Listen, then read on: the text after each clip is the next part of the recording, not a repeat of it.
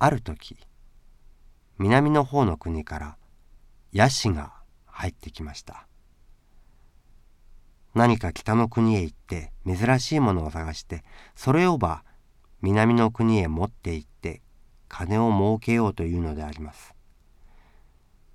ヤシはどこから聞き込んできたものかまたはいつ娘の姿を見て本当の人間ではない実に世に珍しい人魚であることを見抜いたものか。ある日のこと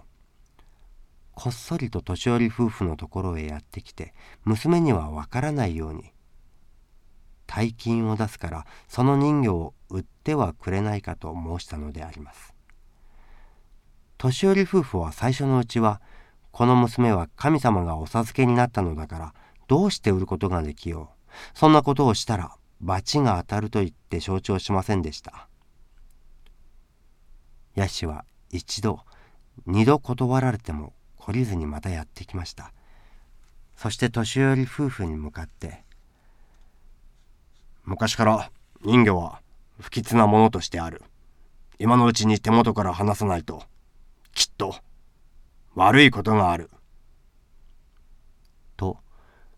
まことしやかに申したのであります。年寄り夫婦はついにヤシの言うことを信じてしまいました。それに大金になりますのでつい金に心を奪われて娘をヤシに売ることに約束を決めてしまったのであります。ヤシは大層喜んで帰りました。いずれそのうちに娘を受け取りに来ると言いました。この話を娘が知った時はどんなに驚いたでありましょう。内気な優しい娘はこの家から離れて幾百里も遠い知らない暑い南の国へ行くことを恐れました。そして泣いて年寄り夫婦に願ったのであります。私はどんなにでも働きますからどうぞ知らない南の国へ売られてゆくことは許してくださいまし」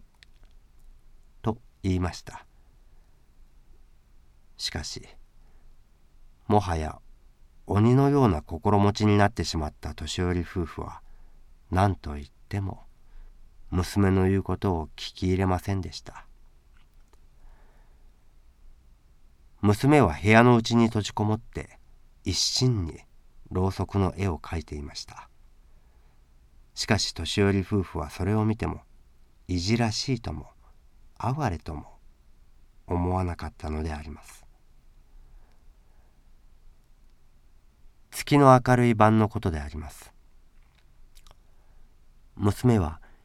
一人波の音を聞きながら身の行く末を思うて悲しんでいました。波の音を聞いているとなんとなく遠くの方で自分を呼んでいるものがあるような気がしましたので窓から外を覗いてみました。けれどただ青い青い海の上に月の光が果てしなく照らしているばかりでありました。娘はまた座ってろうそくに絵を描いていました。するとこの時表の本が騒がしかったのです。いつかのヤシがいよいよこの夜娘を連れに来たのです。大きな鉄格子のはまった四角な箱を車に乗せてきました。その箱の中にはかつて虎や獅子やヒなどを入れたことがあるのです。この優しい人魚もやはり海の中の獣だというので虎や獅子と同じように取り扱おうとしたのであります。ほどなくこの箱を娘が見たらどんなにたまげたでありましょう。娘はそれとも知らずに下を向いて絵を描いていました。そこへおじいさんとおばあさんとが入ってきて「さあお前は行くのだ」と言って連れ出そうとしました。娘は手に持っていたろうそくにせき立てられるので絵を描くことができずにそれをみんな赤く塗ってしまいました。娘は赤いろうそくを自分の悲しい思い出の記念に23本残していったのであります。